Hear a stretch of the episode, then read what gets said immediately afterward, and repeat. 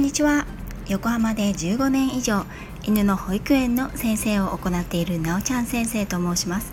こちらの番組ではたくさんのワンちゃんや飼い主さんと関わってきた私が日本の犬と飼い主さんの QOL を上げるをテーマに犬のあれこれについて私個人の見解からお話ししています。時には子育てネタや留学時代旅行の思い出などのお話もお届けいたします。さて今回は昨日のひろみかさんとのコラボライブの振り返りになります。ご参加いただいた皆様ひろみかさん本当にありがとうございました。最後は娘が大泣きしてしまって何とも歯切れの悪い終わり方になってしまってすみませんでした。腸と栄養学の観点からひろみかさんが行動学と現場の経験の経験観点からは私がそれぞれ思うことをお話しした犬の攻撃性について。このコラボのきっかけとなった高タンパクの食事は犬の攻撃性を高めるという論文に対してそれぞれ持論を展開するという内容になりました。お聞きになったことがあるかもしれませんが肉をたくさん食べさせていると攻撃的な犬になるという都市伝説的な意見は実は論文としても上がってきているんですね。私たちの持論の共通点としてはタンパク質食高タンパク質食が犬の攻撃性を高めるという結果を論文は得ているもののそれは攻撃性なのか活動性なのかが曖昧である。そもそもの研究対象としている攻撃的な犬の攻撃性とはどういった時に見られるものなのかどういう背景環境生活をしてきたのかがわからない。犬の攻撃性というものの定義をどのようにしているのか。高タンパク食のみが犬の攻撃性を高めるという要素ではなく他にも要因があるのではないか。特に腸内細菌の種類や活性については注目すべき点である。という結果に落ち着きました。タンパク質を減らして栄養的に不足しているフードを食べている犬はぐったりして元気がなかったり活力が見られないということを攻撃性がない犬ということは容易にできますよね。またそもそも研究対象にしている攻撃性のある犬の定義について私は疑問でした。犬の攻撃性というのは全ての犬が本能として持ち合わせて生まれてきているものです。なぜなら攻撃性があることで身の安全を確保し獲物を捕らえ子孫を残すことができるからで持って生まれた攻撃性をどのように使うかそしてそれは時としてコミュニケーションを取るためのツールとしても頻繁に使われるものだからです。犬はもともとは争い合うのが嫌いな動物です。というよりほぼ全ての動物がそうですが無駄に殺し合いや流血沙汰は起こしません。相手もですが自分も傷つくリスクがあるからです。なので相手と争わなければならないようなシーンにおいてはいかに俺は攻撃するぞそれ以上やったら近づいたら攻撃するぞと相手を威嚇し実際はその子威嚇にひるんだ方が逃げることでバトルにならず解決するということが上策なんです。そのため犬たちは攻撃するぞするぞ詐欺をよく使いますしそのための豊かな表現方法を身につけてきました。うなる毛を逆立てる姿勢を低くする鼻にシワを寄せる尻尾や耳を立てる目をつり上げるなどのボディーランゲージがそれらです。俺はこれから攻撃するぞというもののこのパフォーマンスを見せて相手が逃げてくれたら本人は万々歳。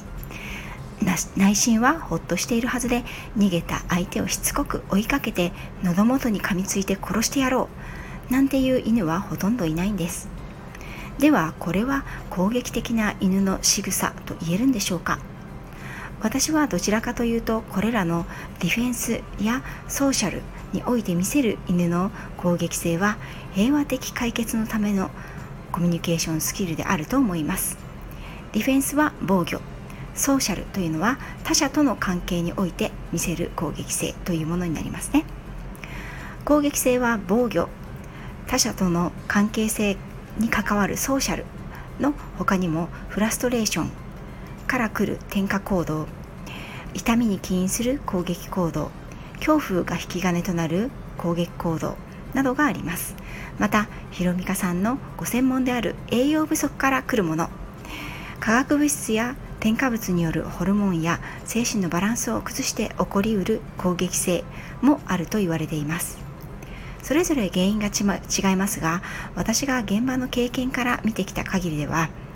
犬の攻撃性は高タンパク質の食事よりも社会化経験不足による恐怖からが一番多いように思えます。私は両極端の犬の例を知っています。私がイギリス犬留学時代に師匠が飼っていた犬たちはガンドッグという鳥の回収競技を行うスポーツドッグたちでした。運動量は日本の一般家庭の犬の数倍はあったと思います。彼らの食事は全て生食。特に主食は骨付きの生肉でした。チキン牛馬羊豚といろいろな肉の種類はありましたが一番多かったのは骨付きの鶏肉やターキー。そして彼らは撃ち落とされた鳥やウサギを回収して戻ってくるという競技をします。彼らは決して加えた獲物を途中で食べるような真似はしません。私は当初毎日チキンを食べているのにどうして獲物は食べないんだろうと不思議なものでした。彼らは自分の仕事をきちんと把握していたんですね。のびのびと育ち心身ともに満ち足りた生活をしてたくさんの経験をして生肉を食べている師匠の犬たちに人間に対する攻撃行動を見ることはありませんでした。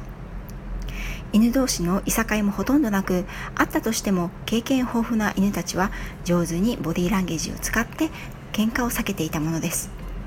私が見てきた中で本気で犬を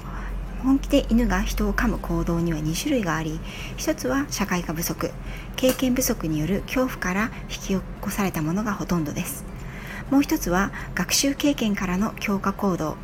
これはある状況においてやむを得ず噛むことになってしまった犬がその効果から学習し同じ状況において噛むことで状況が改善することを覚えたというものです。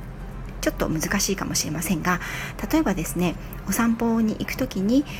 首輪をつけられることが嫌なワンちゃんが飼い主さんが首輪を持って近づいてきた時に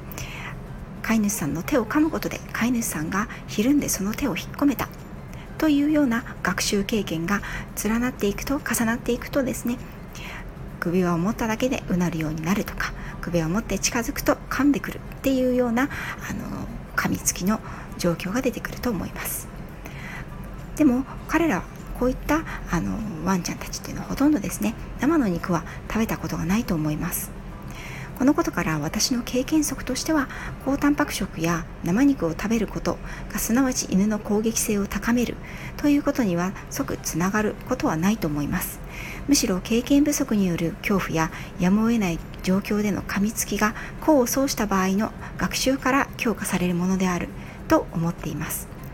攻撃性は犬同士のコミュニケーションや生きる本能の中にプログラムされた行動でありどの犬も持ち合わせているもの。生まれたばかりで攻撃性の強い犬というのはいません。純粋な攻撃行動攻撃のための攻撃行動は捕食や生殖に関わる本能的な行動でペットとして飼われている犬たちの日常生活にほとんど見られることはありません。残念ながらその持って生まれた攻撃性を引き出すかほとんど発揮せずに終わらせるかは犬種遺伝生活環境育成環境幼少期の体験と社会化そして最大のものは関わる人間すなわち飼い主さんの行動にかかってきます。私が犬に体罰を与えないしつけをする最大の理由はここにあります。体罰を与えて育てた犬には罰に対する人間に対する恐怖が残ります。その恐怖が抑えきれない逃げきれないものになった時犬たちは今までは見せてこなかった攻撃性を見せることがあるからです。犬を触る手は犬にとって限りなく優しく良い印象のものであるべき。そうすれば犬たちは人に対して攻撃性を高めるということはありません。押さえつける叩く拳を口に突っ込むマズルをつかむ。無理に持ち上げたりひっくり返して押さえつける。嫌がっているのにしつこく触る。そういう犬にとって嫌な手押し付けと称して使うことで犬に知らず知らずのうちに攻撃性を開花させてしまっている可能性は私は怖いと思います。約2万年かけて人と犬は距離を縮めてきました。犬の祖先とされる狼の中でより穏やかなものより好奇心の強いものより懐きやすいものが当初は好まれて人間社会に近づきやがて犬へと進化してきたのです。その根底にあるものはお互いへの信頼関係。事実犬は人が手を出すと匂いを嗅ぎに寄ってくるという習性が身につけた唯一の動物であるという説もあります。差し出すその手が犬たちの攻撃性を高めるのか弱めるのか。それは人の行動次第だと私は思います。あなたの手はどんな手ですか？犬たちにとってどんな手でありたいですか？今日も最後まで聞いていただきありがとうございました。次回もまたよろしくお願いいたします。